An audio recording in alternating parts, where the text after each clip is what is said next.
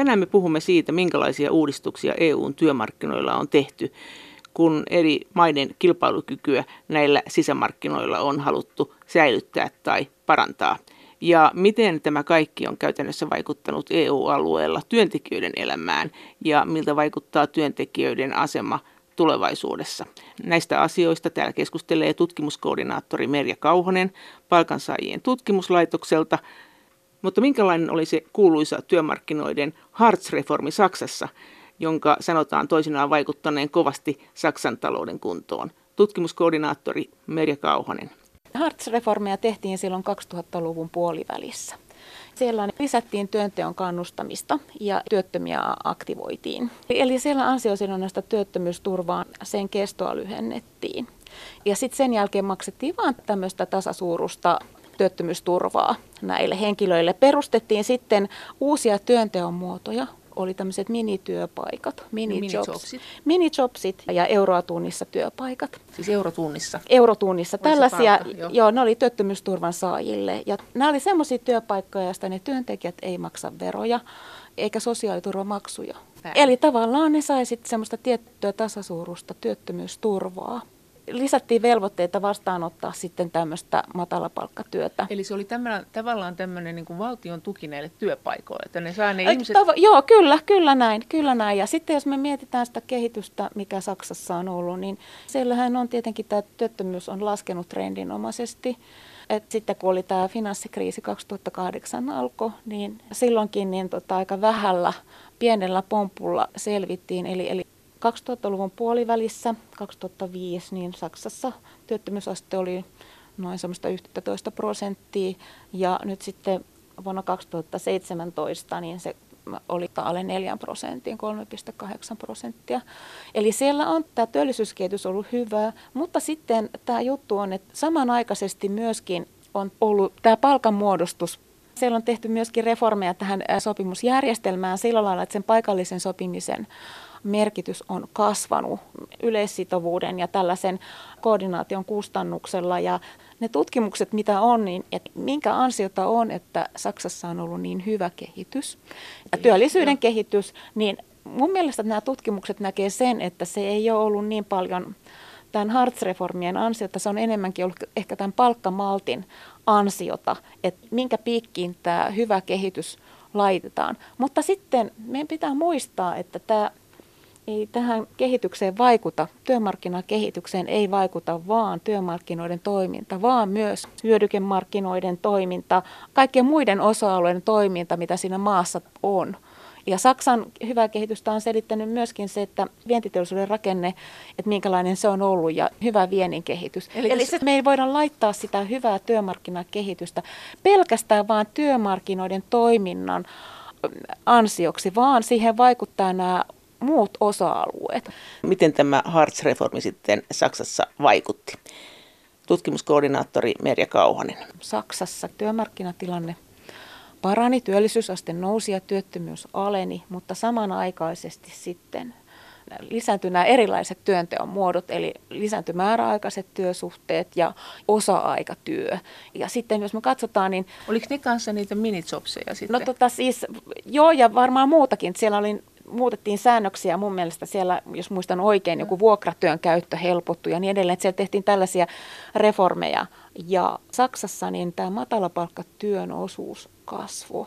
Ja sitten myöskin katsotaan niin työssä käyviä köyhiä. Semmoinen, nämä molemmat osa-alueet nousi. Se kääntöpuoli oli siinä, että kuinka hyvin sillä työllä tulee toimeen ja että et me nähtiin aika poikkeuksellisesti mun mielestä oli se matalapalkkatyön osuuden kasvu. Ja tällä hetkellä se, tai siis ne vertailutiedot, mitä mä oon nähnyt, se oli vuodelta 2014, niin oli, että matalapalkka työtä tekevien osuus oli Saksassa, se oli niin EU-maiden korkeimpia, ei ihan korkein, mutta siellä on tietysti näitä Itä-Euroopan maita, ja se osuus oli jotain 20, 20, paljon, paljon se silloin on suunnilleen, mitä sä luulet, se matala palkka, paljon se ihminen silloin saa? Ihan niitä euromääriä mulla ei ole, mutta se, se määritelmähän on sillä lailla, että mikä on matala palkkatyötä, jos se bruttotuntiansio on kaksi kolmasosaa tai alle kaksi kolmasosaa sitten kansallisesta keskituntiansiosta. Onko nämä semmoisia nämä matalapalkkatyöt, siis minit, onko ne näitä minitsopseja just, että onko ne matalapalkkatöitä tämä euron tunti? On, ja johon, on, johon, on. johon valtio sitten antaa jotakin, mutta se on edelleen Joo, matalapalkka. On, on, on, on. Ne varmaan, me, kyllä ne menee, totta kai ne menee siihen, siihen ryhmään myöskin mukaan. Mutta mm. tekikö tämä järjestelmä, tämä niiden tämä euron tunti ja valtio antaa sitten jotain lisäksi, joka on tavallaan niin kuin yritystukea, niin tekikö se sen, että, että se niin kuin räjäytti nämä matalapalkkamarkkinat, että, että oli, menikö nämä työtehtävät kaikki sitten minijobseiksi, että joutuiko sieltä siirtymään ihmisiä matalammin palkatulle töihin, jotka oli ehkä ennen saaneet normaalia palkkaa näistä töistä?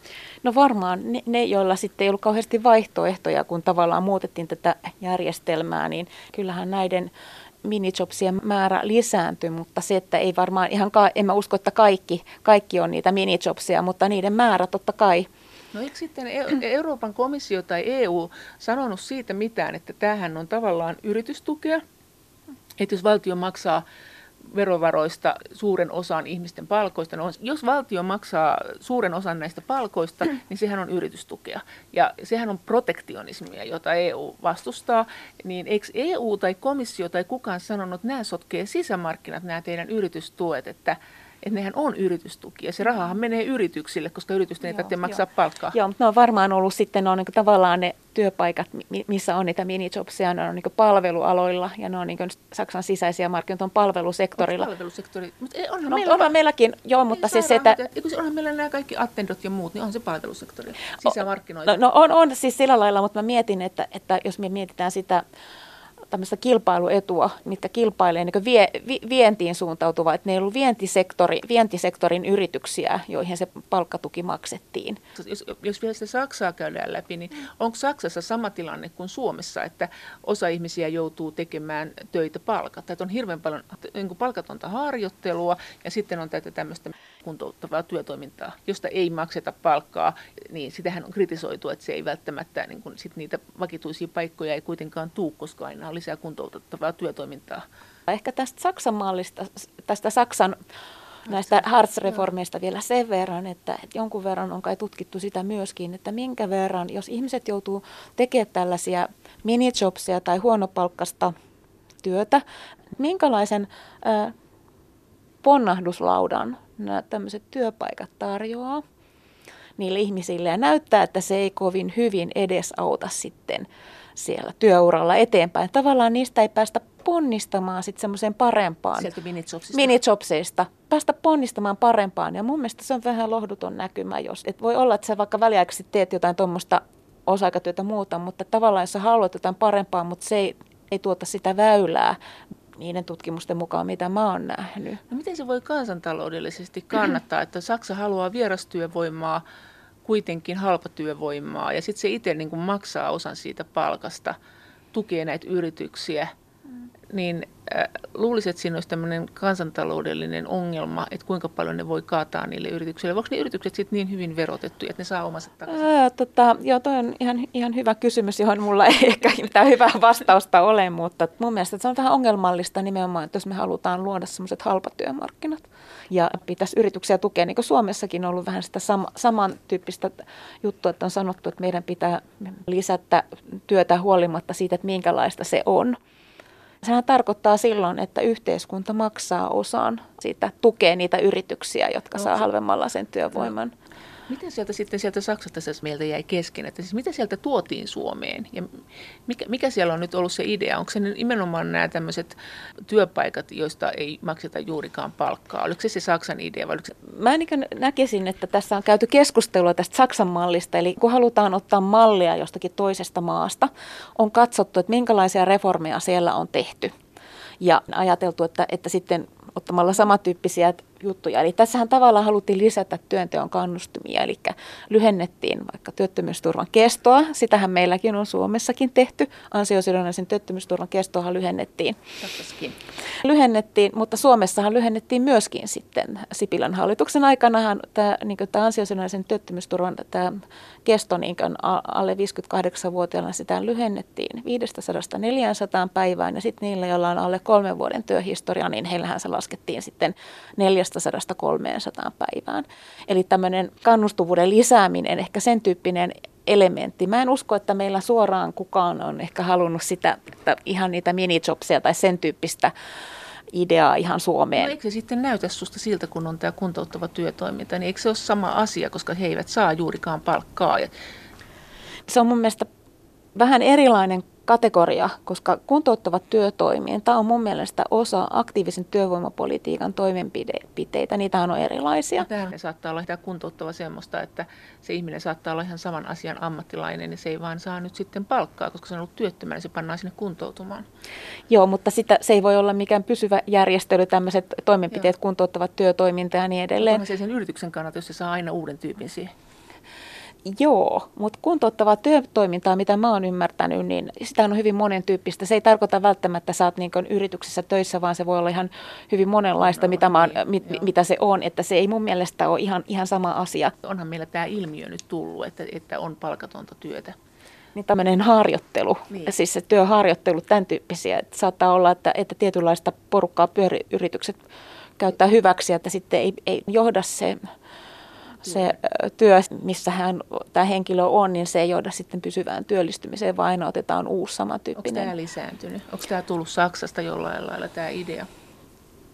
Siihen on kuitenkin se sama elementti. Että... Mulla ei siitä ole tietoa, että se olisi jotenkaan tullut Saksasta, mutta ylipäänsä, jos mä nyt luonnehdin tämmöistä, tätä, kun mietitään näitä reformeja, työmarkkinareformia, mitä on tehty, mitä on tehty esimerkiksi Ruotsissa. Oli tämä Arbetslinje, työlinja, sitten Saksassa nämä Hartz-reformit ja, ja, tota, ja monessa muussa maassa. En puhu ihan samantyyppisistä no. reformeista, vaan siitä, että, että on tehty sellaisia reformeja, joiden tarkoituksena on ollut sitten työnteon kannustaminen. Ja kannustaminen on sitä kautta, että esimerkiksi jotain ansiosidonnaista työttömyysturvan kestoa on lyhennetty ja jotenkin ja tämmöistä aktiivisuuden vaatimusta on lisätty. Niin se on tämmöinen... Ää, yleiseurooppalainen trendi tai semmoinen trendi, jota on ollut hirveän monessa maassa. Suomessakinhan on tehty samantyyppisiä juttuja jo aikaisemmin, että ei, me ei ole ennen kuin nämä mitkään Hartz-reformit tai muut ja Ruotsin reformit. että meillä on ollut samantyyppisiä juttuja kanssa. Suomessakin se politiikka on ollut se, että löytyy sellaisia reformeja, millä on haluttu niin lisätä sitä työnteon kannustavuutta ja aktivoida lisää työttömiä. Ja tämä linja, mikä on ollut myöskin tässä näissä toimenpiteissä, kannustavuudessa, niin puhutaan semmoisesta niin sanotusta workfare policy, eli tee ensin töitä. Se linjan muutos, mitä, mitä joissakin tutkimuksissa on mun mielestä korostettu, että se workfare-linja on tullut ehkä jostain anglosaksisista maista. Se eli tullut Amerikasta. No, ja, ja ehkä sieltä päin vähän, että korostetaan sitä työntekoa, että kun me mietitään niitä toimenpiteitä, mitä voidaan työttömillekin tehdä, niin myöskin voidaan sanoa, että semmoisia toimenpiteitä on myöskin, joilla niin parannetaan niiden työntekijöiden osaamista, inhimillistä pääomaa.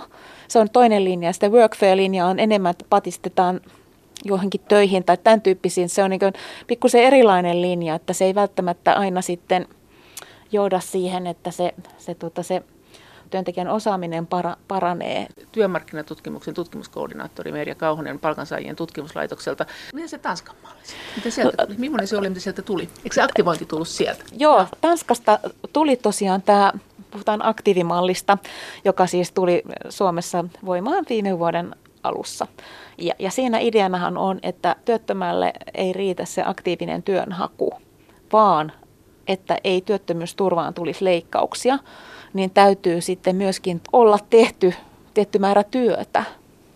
Siihen riittää siis tämä, että yksi on tämä työnteko tai sitten, että pystyy osallistumaan tämmöisiin aktiivisen työvoimapolitiikan toimenpiteisiin. Että nämä kaksi oli, mutta jos sä et kumpaankaan pääse, niin sitten sulle koitu tämä työttömyysturvan leikkaus. leikkaus.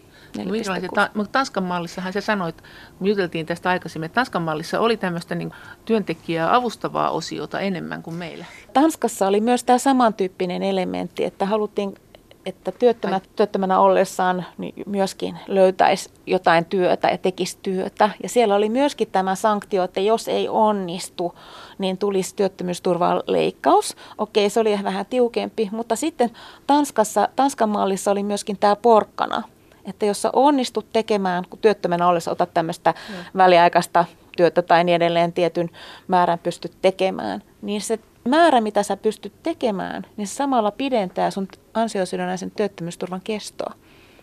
Eli tässä on se ero, että Suomessa tuli tämä keppi mutta ei tätä samaa, kun Tanskassa oli tämä porkkana elementti, niin se jäi kokonaan sit tästä Suomen mallista, tästä aktiivimallista, mikä tuli nyt voimaan viime vuoden alussa, niin se jäi pois. Se Tanskan malli, mistä puhuttiin jo ennen finanssikriisin alkua, on puhuttu vähän aikaisemmin ennen kuin Saksan mallista ja niin edelleen. Tämä Tanskan malli, työmarkkinamalli, on ollut tämmöinen joustoturvamalli. Siellä on tämä irtisanominen aika helppo, että yritystä on helppo palkata väkeä. Sitten siellä on tämä kultainen kolmio on puhuttu sellaisesta, että yksi kivijalka on tämä, että on helppo yritysten palkata, mutta toisaalta sitten, jos työntekijät menettää helpommin sen työnsä, niin siellä on hyvin korkea tämä työttömyysturvan taso. Puhutaan, että on korkea tämmöinen turvaverkko. Ja, ja sitten siellä on kolmantena osana, hirveän tärkeänä elementtinä on tämä aktiivisen työvoimapolitiikan toimenpiteet. Et siellä Eli, autetaan hakemaan. Että autetaan hakemaan työtä ja, ja Tanska on niin panostanut sit mun mielestä niin osuutena, jos katsotaan näitä aktiivisen työvoimapolitiikan toimenpiteiden osuutta vaikka PKTstä, niin, niin se on ollut musta perinteisesti hirveän korkea. No onko se Saksassa sitten sama? Ei, Saksassa ei ole tämmöistä, että pano, ei, Saksa... Siellä on myöskin aktivointi toimia on, on jonkun verran ja mun mielestä se ei mikään huonoimmasta päästä Euroopan maista on myöskään siinä aktiivisen työvoimapolitiikan toimenpiteissä. No mikä se Ruotsin malli sitten? No Ruotsin malli, mistä me ollaan vähän aikaisemmin 2010-luvun alussa puhuttiin ja. paljon, oli sitten tämä työlinja. Eli, eli silloin tuli porvarihallitus 2006-2007. Jälleen tämä sama tarina vähän, että tämä arbetslinja oli sitä, että tämä työvoiman tarjonta haluttiin lisätä voimakkaasti. Ja siinä oli kaksi elementtiä. Siellä oli tämä verotuksen muutokset, eli tämä ansiotulovähennys oli yksi osa, ja sitten oli nämä tuet ikääntyneille, jos he tekevät työtä, ja sitten työnantajille, jos he palkkaa nuoria. Ja sitten oli toinen oli myöskin, että siellä leikattiin myöskin tätä ansiosidonnaista työttömyysturvaa. Mutta onko se kuitenkin niin, että, että tässä viimeinen vuosikymmen suunnilleen ja vielä näköjään nytkin, niin se trendi on se, että, että yhteiskunta yhä enemmän niin kuin osallistuu siihen, että ihmisiä palkataan töihin ja maksaa osan siitä palkasta. Briteissäkin on tämä tämmöinen niin sanottu negatiivinen verotus, että et, et onko tämä nyt kerta kaikkiaan, että tähän ollaan menossa, että jos on matala palkkatyö, niin työnantaja saa sen työntekijän halvalla ja yhteiskunta maksaa osan Joo. palkkaa. No, se ei välttämättä se kehitys ole kaikissa maissa ollut ihan samanlaista.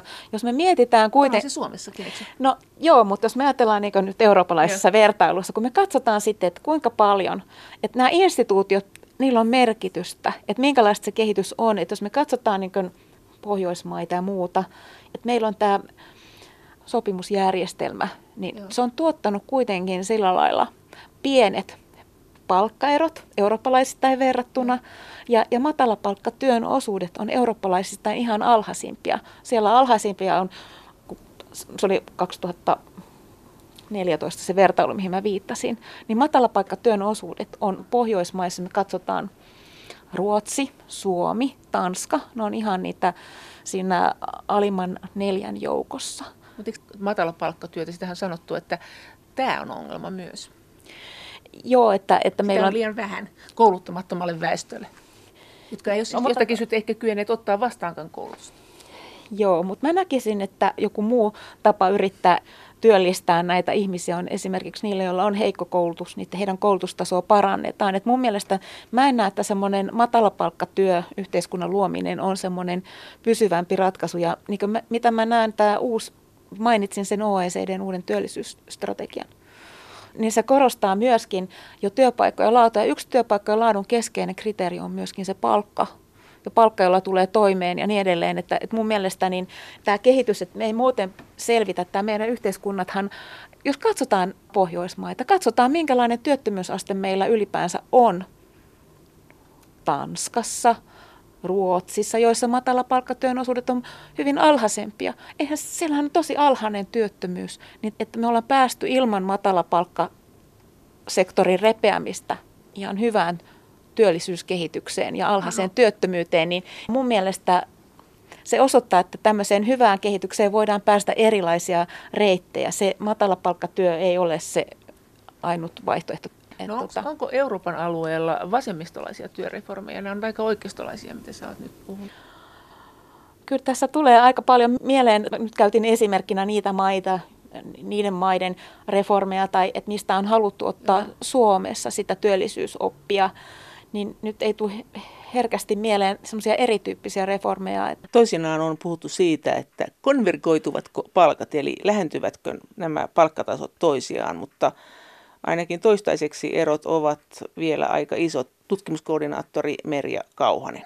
Joo, meillä on vielä Euroopan sisällä, niin meillä on aika suuret nämä palkkaerot. Et jos me katsotaan Euroopan maiden kehitystä, niin näähän liittyy, nämä entiset tai tavallaan sosialistiset maat, niin li, liitty sitten EU-hun tuossa 2000-luvulla. Ja me nähdään vielä tosi isoja palkkaeroja, jos katsotaan eri Euroopan maita. Kuinka isoja? No tulee mieleen, että tällainen vertailu, tämä koski kokoaikaisia palkansaajia vuodelta 2015, niin esimerkiksi Romania, jossa ja totta, kokoaikaisen palkansaajan keskimääräiset bruttoansiot oli kuussa, ne oli jotain 300 ja risat euroa. Otetaan sitten Sveitsi. 300, siis ennen verojen ottoa pois? Siis joo, brutto, 300 joo. ja risat euroa.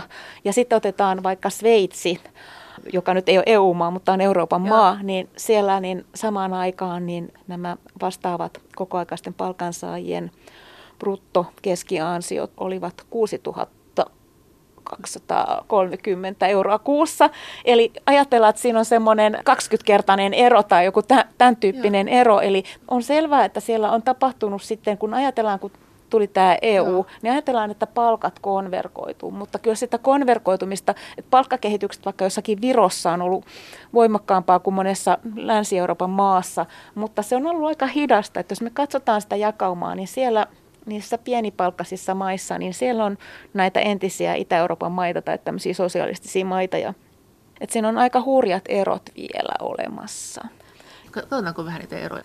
Täällä tosiaan on tämä Romania, sitten siellä on melkein samaa tasoa, tuommoista 300-400 euroa on Bulgaria, sitten siellä on Serbiaa, Unkari. Unkari, Liettua, Slovakia, Puola, Kroatia. Katsotaan, että täällä niin suurin piirtein kaikki, tämä oli 2015 Joo. tilanne, niin kuinka nämä entiset Itä-Euroopan tai sosiaalisesta matkaan liittyi, niin tämä suurin osa tästä porukasta 2015, niin siellä nämä keskiansiot kokoaikaisella palkansaajalla oli alle tuhatta euroa kuussa. Ja sitten tota, Viro puhkasi sen. Viro on vähän no, yli. No Viro on vähän yli jo Joo. tässä ja sit, tilanteessa. Sit, sitten, sit, sit, sitten tulee nämä Etelä-Euroopan maat. Ja sitten täällä on EU-keski, tämä vähän kuin 2100 euroa tämä EU-keskimääräinen. Suomi Sitten Suomi on 3338, eli Suomi on tämmöistä ylempää keskitasoa. Me ollaan Ruotsin kanssa suunnilleen samalla tasolla. Ja Iso, Iso-Britannia, Itävalta. Niin, no täällä, Ruotsi, mutta joo. siis Saksa on Suomen alapuolella tässä, mutta sitten täällä on Suomen edellä on tietenkin, siellä on Tanskat ja Norjat, niistä on kuitenkin siis ihan reilusti yli 4000, 4000 on. Siis Norja, vi, eikö, Norja huiski jo 5000. No niin, 5000 ja, ja, ja sitten Joo. Tanska on tuolla 4500. Yes. Okei, mutta tietenkin tässähän, tämä on sellainen kuva, missä ei ole huomioitu sitä, että se palkan ostovoimaa. Ja niin. tavallaan sitten, jos me tehdään se ostovoimakorjaus, niin sittenhän se kaventaa vähän näitä palkkaeroja. Mutta siitäkin huolimatta, niin se on edelleen hu- hurja tämä ero. Että totta kai semmoista konverkoitumista varmaan yli ajan tapahtuu, että että täällä ainakin joissakin maissa, kuten Viro tai muut, siellä on paljon voimakkaampaa ollut tämä nousu. palkkojen nousu, mutta siitä huolimatta, niin tässä on aika pitkä takamatka. Ja sitten tämmöiset kriisimaat, kun tähän ajatellaan, että 2015 tai muuta oli tämä finanssikriisi tai tämä kriisihän iski hirveän voimakkaasti näihin Kreikkaan ja tämän tyyppisiin maihin, niin siellähän tämä kehitys on ollut hyvin heikkoa. Tämä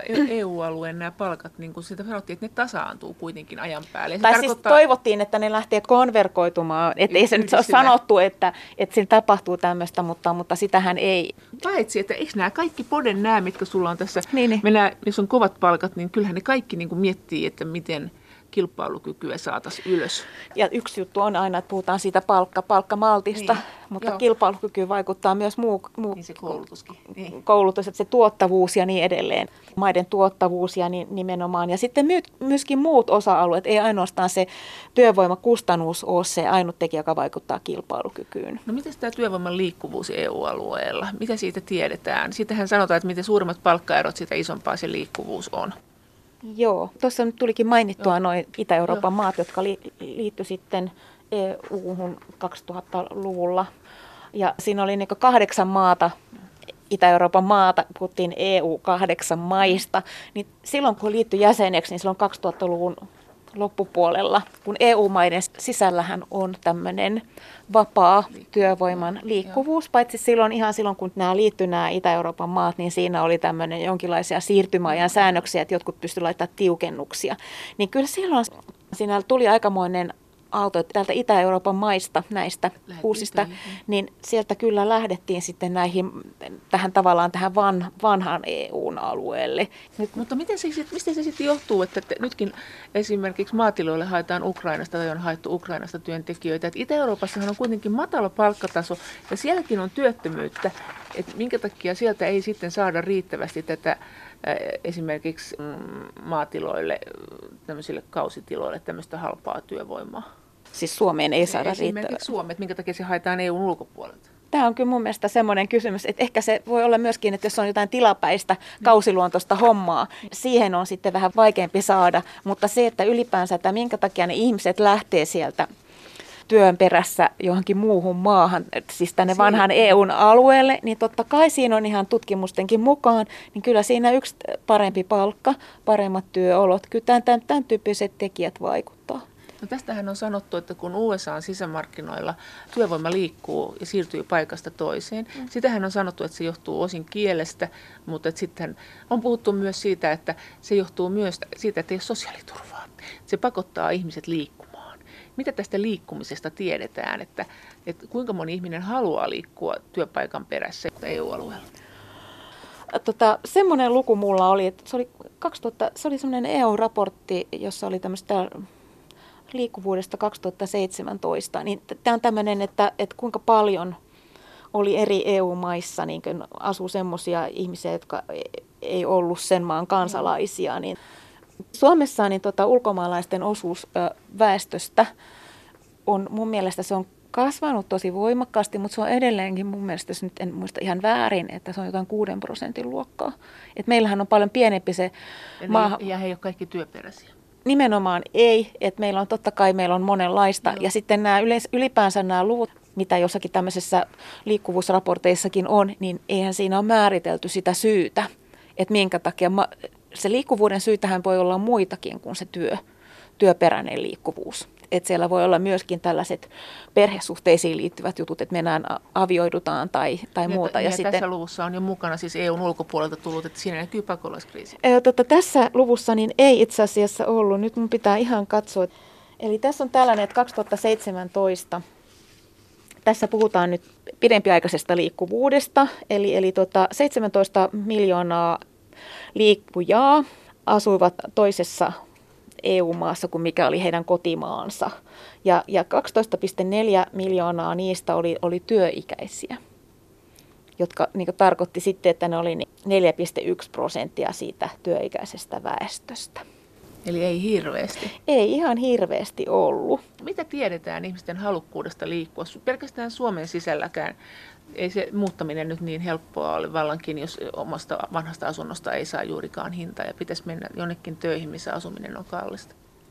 Ei se varmaan se ei mikään niin varmaan helppo päätös ole, mutta on myöskin tekijöitä, jotka varmaan sitten sitoo. Ja siis sillä lailla, että kaikki tämä sosiaalinen yhteisö tai sitten nämä perhe ja, ja tämmöiset ystävyyssiteet ja monet muut tekijät, kulttuuriset tekijät voi vaikuttaa. Kulttuuriset tekijät vaikuttaa myöskin siihen, että mi, mihin maahan muutetaan. Kielelliset tekijät voi vaikuttaa, siihen voi vaikuttaa siihen muuttopäätökset, mihin muutetaan, voi vaikuttaa myöskin, että onko siellä maassa jo olemassa semmoinen sosiaalinen verkosto. Eikö nyt ole kuitenkin se, että halutaan ää, palata takaisin? Et eikö tämä ole nyt se trendi, että Ää... et esimerkiksi puol- no tietenkin kun Britannia, jos Britannia lähtee, ne tulee Brexit, niin silloinhan se on ilman muuta selvää, että he, jotka on nyt Briteissä töissä, niin osa heistä palaa.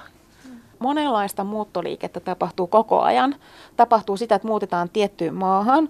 Ne saattaa nämä muuttajat jatkaa myös sitten toiseen maahan, mutta sitten on myöskin olemassa siis paluumuuttoa, mutta kuinka suuren osan se muodostaa siitä kaikesta, niin siitä mulla ei kyllä ole tilastoa. Mutta se, että, että kuinka paljon on esimerkiksi tämä talouskriisin aikana tapahtui sitä, että työttömyys nousi aika korkeaksi, niin silloinhan oli aika, se jossakin määrin voimisti sitä muuttoliikettä, että kuinka moni niistä sitten palaa, kun siinä omassa kotimaassa työmarkkinatilanne on, on muuttunut paremmaksi, niin se on mun mielestä mielenkiintoinen kysymys. Kreikka ja Italia nämä vaikuttaa. Mikä niiden tilanne on?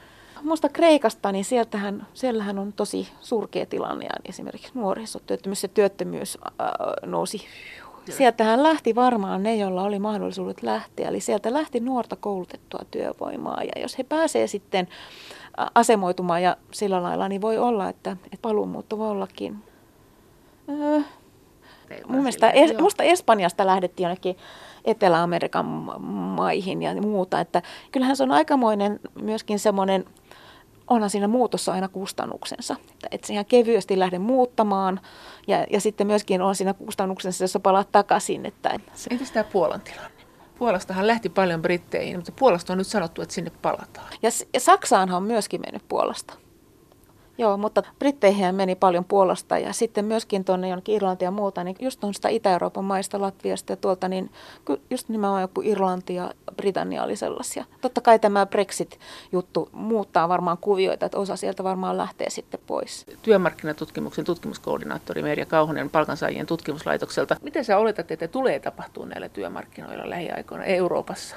Totta kai siis mä näen, että semmoisia voimia, mitkä vaikuttaa tähän työmarkkinoiden kehitykseen. Et on puhuttu, että meillä on aika voimakas tämmöinen työmarkkinat on myllerryksessä ja, ja on paineita muuttaa ja sopeutua. Eli, eli niitä keskeisiä muutosvoimia, mitkä vaikuttaa meillä ja myös muissa Euroopan maissa, tällä hetkellä on jo vaikuttanut pidempään, niin keskeisiä on varmaan tämä hirveän nopea tekninen kehitys voitu korvata semmoisia tehtäviä, työtehtäviä, jotka on rutiiniluontoisia, että ne voidaan ohjelmoida tietokoneen tehtäväksi ja niin edelleen. Että me ollaan havaittu, että se tämmöinen tekninen kehitys on muuttanut työvoiman kysynnän rakennetta sillä lailla, että meillä on hävinnyt keskipalkkaisia tämmöisiä tehtäviä, joissa niin tämän rutiiniluontoisten tehtävien osuus on suuri, tämän keskipalkkaiset ammatit, niin niiden työllisyysosuudet on laskenut. Mitä paljon ammattia niin silloin Siellä on vaikka tällaisia teollisuuden vaikka kokoonpanotekijöitä. Siellä on vaikka to, tietynlaiset toimistotyöt tämän tyyppisiä tehtäviä. Ja, ja sitten me ollaan nähty, että se työvoimakysynnän rakenne, että siellä on korkea osaamista vaativia, korkeapalkkaisia tehtäviä, niiden työllisyysosuudet on kasvanut ja toisaalta sitten matalapalkkaiset tehtävät. Eli mitkä, mitkä on tulevaisuuden kasvuammatteja? No palvelualalla matalapalkkaisia tehtäviä, jotka vaatii sellaista, jota ei voi korvata tietokoneilla. Sitten, Eli? no vaikka hoiva-ala semmoinen, että siellä ihan heti ei joku robotti leikkaamaan sun tukkaa vai annatko sille, että tietynlaiset tehtävät. Ja se ammattirakenne on muuttunut sitä kautta, että, että tämä tekninen kehitys. Sitten meillä on tämä robotisaatio. Että meillä on, käytetään entistä enemmän robotteja. Se ei tarkoita sitä, että välttämättä mutta uskotko siihen, että ne vie työpaikat? Että näin yhden diplomi-insinöörin, jolta kysyin, että miten sä teet töiksi. Hän sanoi, että työttömiä. Että... Tästä on just nimenomaan katsottu, että totta kai robotit tulee ja sitten se muuttaa niitä työtehtävien luonnetta. Että tietyt tehtävät, mitä tosiaan tämä tekninen kehitys korvaa, tietyt tehtävät, mitä se voi korvata edullisemmin. Mutta se ei tarkoita sitä, että kaikki työtehtävät häviää on katsottu, että, että kuinka paljon uhkaa tämän automatisaatio, kuinka paljon se uhkaa työpaikkoja, katsottu siis niin tehtävätasolla. Ja siinä on hirveästi ollut eroja, että, että jotkut aikaisemmin, jotka katsottu ammattikohtaisesti, niin oli joskus Frey ja Osborne semmoiset tutkimusanalyysit, jossa sanottu, että Yhdysvalloissa seuraavan 20 vuoden aikana, siis se oli tehty 2010-luvun alussa se juttu, että joku 45 prosenttia työpaikoista on uhattuna ja Suomessa tehtiin samantyyppisiä analyysejä. Nyt on tehty OECDssä, niin on, on menty sieltä ammattitasolta sinne tehtävätasolle, koska tietyt tehtävät korvautuu niiden ammattien sisällä. Ne saa niin kuin uusia ammattinimikkeitä. Ne tietyt tehtävät siinä ammatin sisällä saattaa korvautua, mutta välttämättä se koko ammatti ja se työtehtävä, siis se ammatti ei häviä. Paljonko se sitten tällä hetkellä tämän OECD mukaan vie työpaikkoja? No, no joo, nämä arviot on, että kuinka suuri osa työtehtävistä on korkean riskin alasena, niin OECD-tasolla se oli 9 prosenttia, Suomessa oli 7 prosenttia ja on arvioitu, että suurimman uhan alaisena olisi niin ei nyt keskipalkkaiset tehtävät niin tässä työllisyyspolarisaatiokehityksessä, vaan että ne olisi näitä matalan äh, osaamistason tietynlaisia tehtäviä. Voi ajatella, että no, no mulle tuli mieleen, että no robotit ja robotit, mutta tai siis tämä automatisaatio, että, että tietynlaiset tulee enemmän itsepalveluyhteiskuntaa ja tai tämmöinen, kaupan että tavallaan kaupan ja... kassat ja tämän tyyppiset, että, että se varmaan muuttaa sitä ra- rakennetta. Mutta eikö tuo OECDn raportti, mistä sanot, niin sehän, sä sanoit, että eikö se, eikö se niin kuin sanonut, että näin monta prosenttia tehtävistä, mutta, mutta, mutta, mutta entäs ihmisten? Mutta vaikka se tehtävätasolla te analysoitiin, että mitkä on niitä uhanalaisia no. tehtäviä, se koski noin semmoista 7 prosenttia. Ihmisistä? Niin, niin kyllä. Mutta että tämän mallin mukaan se on kuitenkin se kokonaissumma. Se tulee vähentämään työpaikkoja, että ja niin kuin on vähentänytkin, että tämmöinen puhe tästä se... luovasta tuhosta, joka tuo uusia työpaikkoja, niin se ei välttämättä sitten päde, jos se kuitenkin se kokonaismäärä työpaikoista vähenee. Totta kai se varmaan korvaa osan tehtävistä, mutta se on kuitenkin, että kuinka paljon me pystytään uudistumaan, kuinka paljon me pystytään luomaan, koska sitten tulee ihan uudenlaisia työtehtäviä, mitä meidän, me ei ole osattu ajatellakaan, et, jotka liittyy tähän uuteen teknologian murrokseen, vaikka big data-analysoijat ja, ja kaikki robottien kanssa työskentelevät tai jotkut ohjelmoijat ja niin edelleen. Tulee kaikenlaisia uusia ammatteja. Yksi tekijä on, että, että tietyt tehtävät voi hävitä, mutta se, että miten ne ihmiset koska tämä, tämä kehitys, tekninen kehitys voi myöskin luoda uutta työtä, se voi luoda uutta kysyntää, uutta kulutuskysyntää ja sitä kautta uusia työpaikkoja. Yksi keskeinen kysymys on ihmisten kannalta tämä kouluttautuminen ja uudelleen kouluttaminen, uudelleen oppiminen. Mutta onko se näin, niin kun, että jos ajatellaan Euroopan tasolla, nyt kun sinua kuuntelee, niin sehän olisi niin kuin, että matemaattiset aineet on ihan hyviä esimerkiksi nuorten opiskella, että jos, jos se on kuitenkin tämän tekniikan kanssa näin paljon tekemisissä nämä uudet työtehtävät ja sitten ehkä tämmöinen yleinen viihdeteollisuus, että mm, sehän joo. on ihan... No varmaan matemaattiset taidot, tekniset taidot on yksi tärkeä tekijä, mutta sitten on myöskin varmaan tämmöiset, on korostettu myös, että mitkä, miten hyvin pärjää, että minkälaiset taidot on tärkeitä, on tämmöiset sosiaaliset taidot. No, miten nämä sitten nämä Etelä-Euroopan maat, kun niissä sanotaan, että niissä on tämmöinen tilanne, että on hyvin pysyvä se työpaikka, mutta se ei välttämättä kovin ö, hyvin palkattu, niin pysyykö ne tämmöisinä, luuletko? Ja minkälaista se sitten käytännössä on? Kuinka pysyviä ne työpaikat on? Saako niistä ketään ulos millään? Sitähän väitetään, että ei saa. Tota, itse asiassa niin ei tämä ihan tämä ole niin, että siellä on kaikki kivan pysyvissä työsuhteissa. Nimenomaan jos me katsotaan, että missä maissa on kaikkein yleisintä määräaikaiset työsuhteet, niin Espanja, Portugali, Espanjassa, eikö siellä on tehty reformia, tehtiin 80-luvulla reformi, joka lisäsi, että siellä oli joku noin 30 prosenttia määräaikaisten työsuhteiden määrä. Siellä on tehty erilaisia reformia eri suuntiin, mutta mun ymmärtääkseni vieläkin näissä maissa määräaikaisten työsuhteiden osuus on tosi korkea. Entäs tämä Kreikka ja Italia? Italiassakin on varmaan tehty jotain reformeja. Joskus aikaisemmin mä muistan, että siellä oli kuitenkin, että siellä oli varmaan tämä määräaikaisten työsuhteiden osuus oli vähän alhaisempi. Ja sielläkin on niin. nyt niin kuin löystetty sitä Mä luulen, että, että, tota, että sielläkin varmaan on, taikka sitten, että kuinka pystytään käyttämään määräaikaisia työsuhteita hyväksi, koska sehän on myöskin oma säätelynsä, että jos, kuinka helppoa niiden käyttö on, että, että saattaa olla, että siihenkin on tehty jotain muutoksia. Tämä irtisanominen. Sitähän on sanottu, että jos on tämmöinen sisämarkkinoilla toimiva firma, niin se mielellään irtisanoo Suomesta ihmisiä, koska täällä on helppoa irtisanoa. Joo, että ehkä sillä lailla, että esimerkiksi verrattuna vaikka Saksaan. Kun Saksa, Saksassa, mä muistan, että oli Nokia. Niin. Nokialla oli toimintaa Saksassa ja Suomessa. Ja Saksassa nämä irtisanomiskustannukset oli paljon korkeammat. Siellä joutui maksamaan näitä irtisanomiskorvauksia, niin mun mielestä silloin puhuttiin, että että ehkä sielläkin tehtiin niitä ratkaisuja, mutta, mutta sillä voi olla kyllä mer- merkitystä. Miten Ranska? Nyt kun ne keltaliivit on siellä kadulla, niin minkälaiset on ranskalaiset työmarkkinat? Ranskassahan Macron on halunnut joustavoittaa niitä myöskin. Ja sen takiahan siellä on vähän re, niitä reformeja on haluttu tehdä, vähän sama, ehkä samansuuntaisia reformeja itse asiassa nyt mun tuli puhetta, että siellä on haluttu tehdä näitä reformeja, mutta, mutta se on herättänyt jonkun verran vastustusta kyllä. Mutta se on aika jännä, kun sä kuitenkin puhut tästä Saksasta tämmöisenä vähän niin kuin, että täällä on, täällä, täällä on aika oikeistolaista tämä politiikka, mutta siitä huolimatta siellä on niin pysyvämmät työpaikat. Miten se voi olla mahdollista?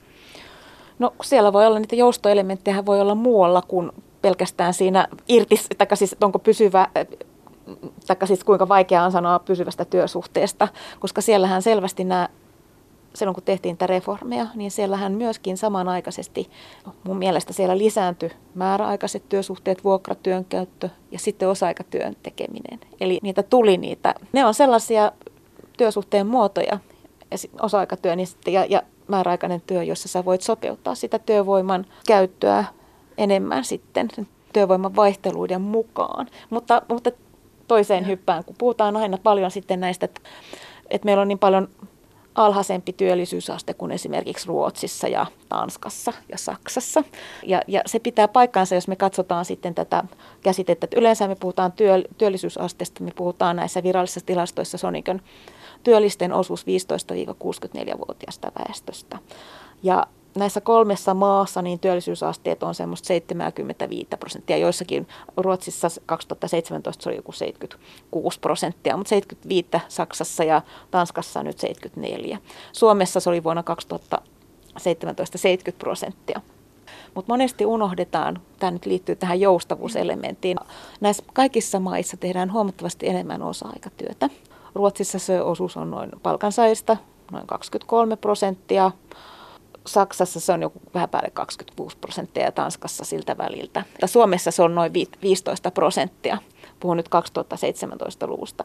Jos me huomioidaan tämä, että se, siellä tehdään enemmän osa-aikatyötä, on olemassa sellainenkin käsite kuin kokoaikatyöllisyyttä vastaava työllisyysaste, jossa huomioidaan tämä, että osa niistä Joo. työntekijöistä tekee osa-aikatyötä. Ja sitten me verrataan näitä maiden työllisyysasteita tällä työllisyysastemittarilla, niin me ollaan paljon lähempänä itse asiassa. Onko Eli lomat silloin kanssa vakioitu? Meillä on, meillähän on pitemmät lomat. Ei, se, se ei kuulu tähän Joo, laskentatapaan jo. ollenkaan. Eli tavallaan silloinhan me ollaankin paljon samalla, enemmän samalla viivalla näiden kanssa. Eli Tanskassa koko aika työllisyyttä vastaava työllisyysaste oli 2017. Se oli 61, jotakin prosenttia. Suomessa se oli 64 jotakin prosenttia OECD-lukuja. Saksassa 65,2 prosenttia ja no Ruotsissa se oli 69,9 prosenttia. Eli me ollaan samalla viivalla. Eli tämä työllisyysaste käsite huomioi paremmin sen työvoimapotentiaalisen käytön. Eli OECD on suosittanut myös, että käytettäisiin tätä mittaria. Eli meidän pitää huomioida, että sillähän on merkitystä, että kuinka paljon me työpanosta tehdään – onko, se, onko tähän sitten laskettu, tähän on vakioitu varmaan se työpäivän pituus, että se on sitten kahdeksan tuntia, kun sanoit, että lomia siihen ei ole vakio. Ei, siinä on katsottu, että onko osa vai koko aika työ. Se antaa siinä, joku pienemmän painon se osa-aikatyö siinä se laskentakaavassa. Ne erot ei olekaan niin suuria, jos me huomioidaan tämän työpanoksen käyttö. Tämä mittari paremmin huomioi sen, että, että mun mielestä tässä keskustelussa olisi hyvä huomata, että mikä selittää näitä eroja. Ja toinen, jos me verrataan muihin Pohjoismaihin, että niissä on korkeammat työllisyysasteet kuin meillä, niin myöskin julkisen sektorin työllisten osuus on näissä muissa maissa korkeampi kuin Suomessa joka myöskin selittää, että tämä helposti unohdetaan tästä keskustelusta. Eli Norjassa ja Tanskassa se osuus on ollut yli 30 prosenttia. Suomessa se on noin 27 prosenttia julkisten sektorin työllisten osuus. Ja Ruotsissa se on ollut vähän korkeampi vielä kuin Suomessa, vaikka siellä se on laskenut. Eli tämä, että miten paljon julkinen sektori työllistää muissa Pohjoismaissa, niin se on aikaisemmin selittänyt myöskin osan siitä erosta. Entäs tämä työpäivien pituus, kun meillä on tämä kahdeksan tuntinen, onko se jo normi Euroopassa? Joo, siis tässä työ, yleensä katsotaan näitä viikkotyöaikoja ja niin edelleen, ja sitten on katsottu, että mikä se on. Että siinähän on eroja Itä- ja Euroopan ja Länsi-Euroopan maiden välillä, ja Suomi on siellä siinä Länsi-Euroopan maiden ryhmässä. Me ollaan varmaan siellä ehkä keskitason lyhyemmässä päässä, jos me katsotaan säännöllisen keskimääräisen työviikon pituutta tai tämmöistä, niin me ollaan varmaan siinä samassa maaryhmässä kuin Länsi-Euroopan maat. Sitten toisessa ääripäässä voi olla jotain Itä-Euroopan maita ja niin edelleen. Kun tässä vähän aikaa sitten tuli seuralehdessä tämmöinen artikkeli, että lähes 500 000 suomalaista tekee töitä lähes ilmaiseksi. Oliko nyt lähes ilmaiseksi vai ilmaiseksi? Mutta siis että on hirveän suuri osa suomalaisia, jotka tekee tämmöistä niin sanottua ilmaistyötä. Lasketaanko heidät tähän työllistettyjen joukkoon? Jos, saa, jos sä oot harjoittelija, että se saa käytännössä sitä normipalkkaa, mitä siitä työstä kuuluu saada, kun sitä työtä tekee, niin lasketaanko sut työllistetyksi? Et voiko siis esimerkiksi joku ministeri sanoa, että nyt on kyllä työllistetty kaikki, kun on pantu sellaisiin töihin, että ei saa mitään palkkaa?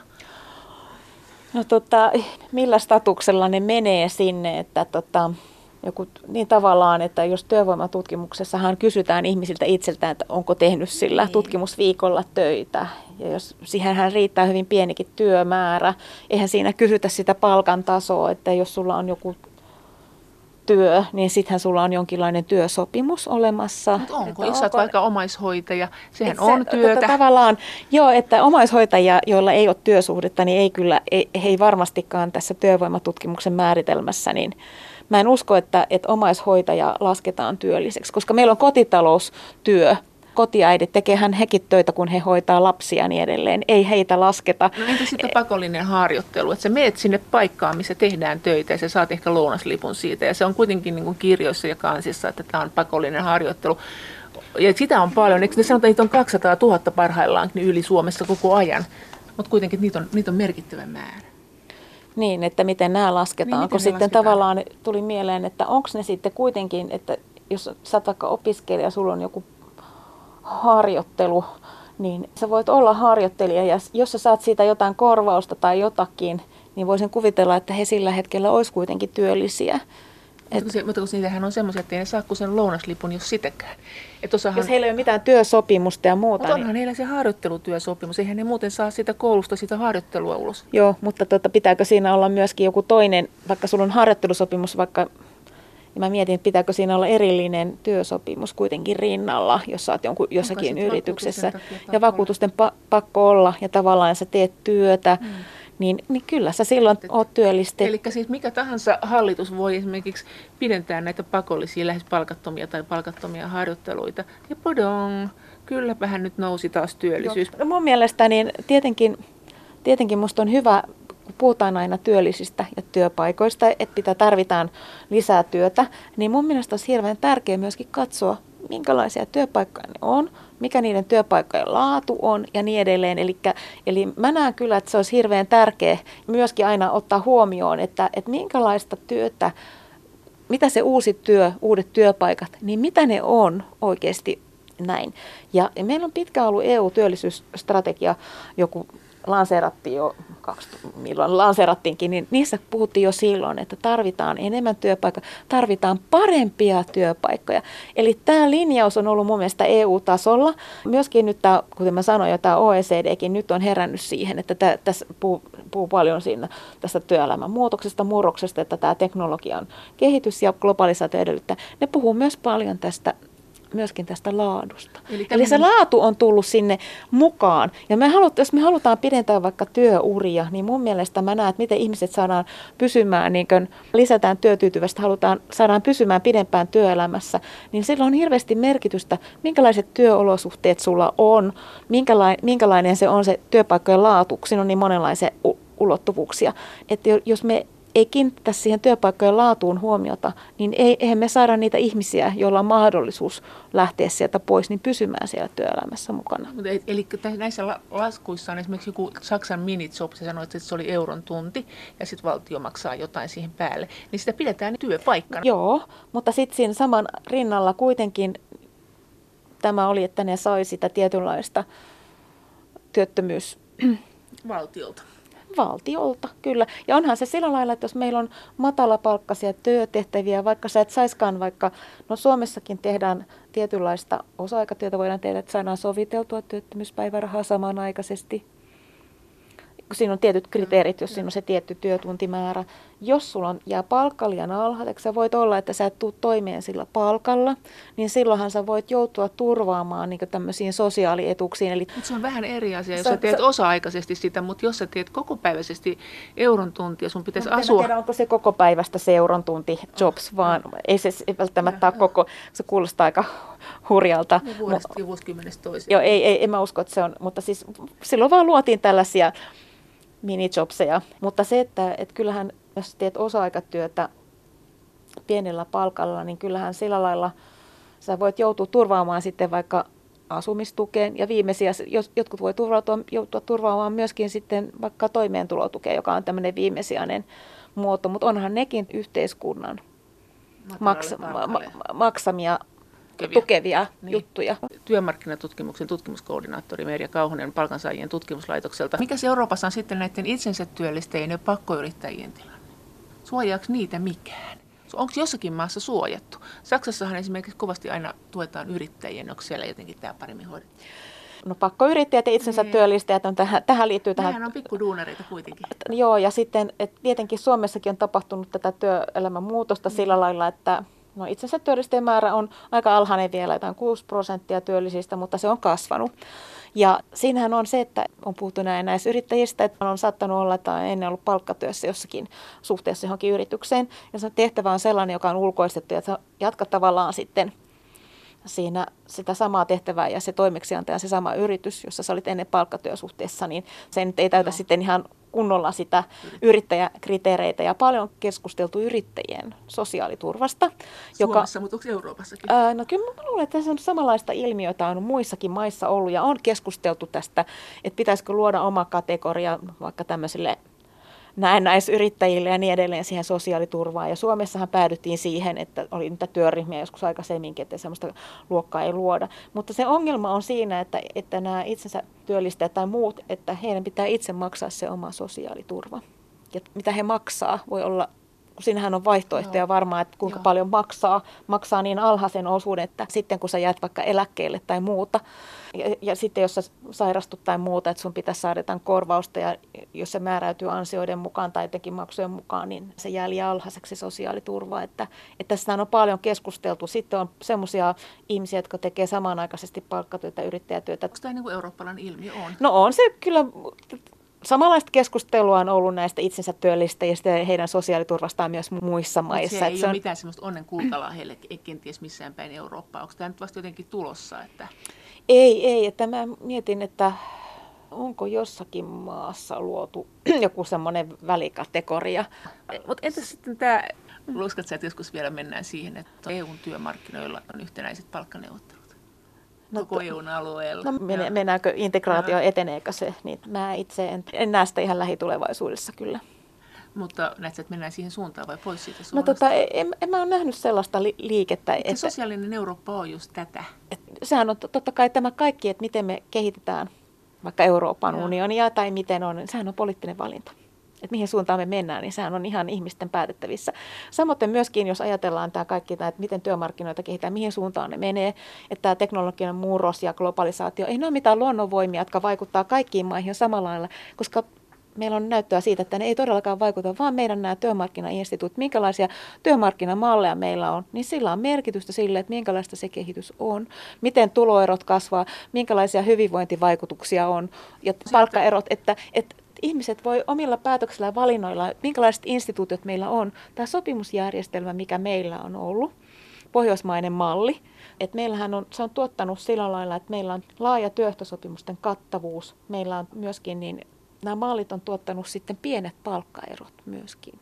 Me voidaan vaikuttaa asioihin omilla valinnoilla instituutioilla. Mä uskon siihen ja ei se kaikki vaan tapahdu, että kaikissa konvergoidutaan kaikki samaan. Voi sanoa, että ylipäänsä, että kun puhutaan työn tulevaisuudesta tai työmarkkinoiden tulevaisuudesta, niin tämä juttu on, että, että ihmiset tekee valintoja. Meillä on poliittisia valintoja myöskin, että me voidaan lainsäädännöllä esimerkiksi, miten alustatyö kehittyy se, että tehdään nykyään jo verkossa niin kuin a, tiettyjen platformien alustojen kautta, ihmiset voi tarjota omaa työpanosta ja se työn tilaaja voi olla, että se on semmoinen yleistyvä työnteon muoto myös. Sitä voidaan tehdä palkkatyössä tai yrittäjänä, vaikka yksin yrittäjänä niin vaikka lainsäädännöllähän voi olla merkitystä, että minkälaisia rajoituksia tai mitä me asetetaan, että, että ei kaikki tapahdu samalla lailla, koska me voidaan, voidaan miettiä, että... Eihän me tuollaisesta alustasta kai tiedetä, mitä me halutaan.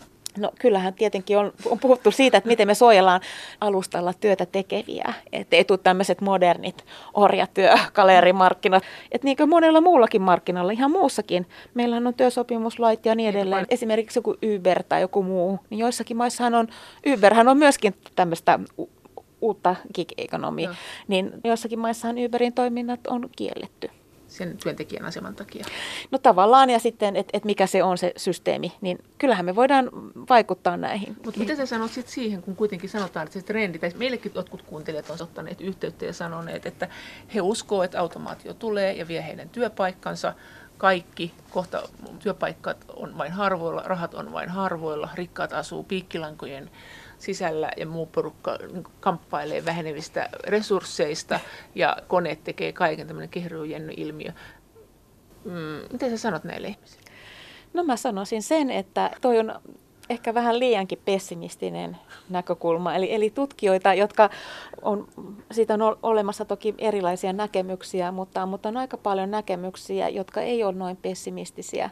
Ja kuten mä sanoin, että me voidaan myöskin, että minkälaisia ne seuraukset on tästä kehityksestä, niin me voidaan niin näillä politiikkapäätöksilläkin vaikuttaa. Esimerkiksi yksi tekijä, mitä on puhuttu paljon tästä tämän teknisen kehityksen myötä on työllisyysvaikutukset, myös minkälaisia vaikutuksia, just sanot, rikkaat rikastuu ja köyhät köyhtyy ja niin edelleen, niin, niin siihenkin voidaan politiikkapäätöksillä vaikuttaa, että miten, mitä tapahtuu tulojaalle ja tuloeroille ja tällaisille, joka on myöskin pelätty, että mikä se, tämän, se repee, niin. miten se repee tästä tämän kehityksen myötä. Näin sanoi työmarkkinatutkimuksen tutkimuskoordinaattori Merja Kauhonen palkansaajien tutkimuslaitokselta.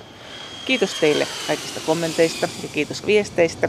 Kaikki viestit ovat erittäin tervetulleita. Niitä voi lähettää edelleen sähköpostitse osoitteeseen maija.elonheimo.yle.fi ja sen lisäksi me voimme keskustella näistä asioista yhdessä Twitterissä.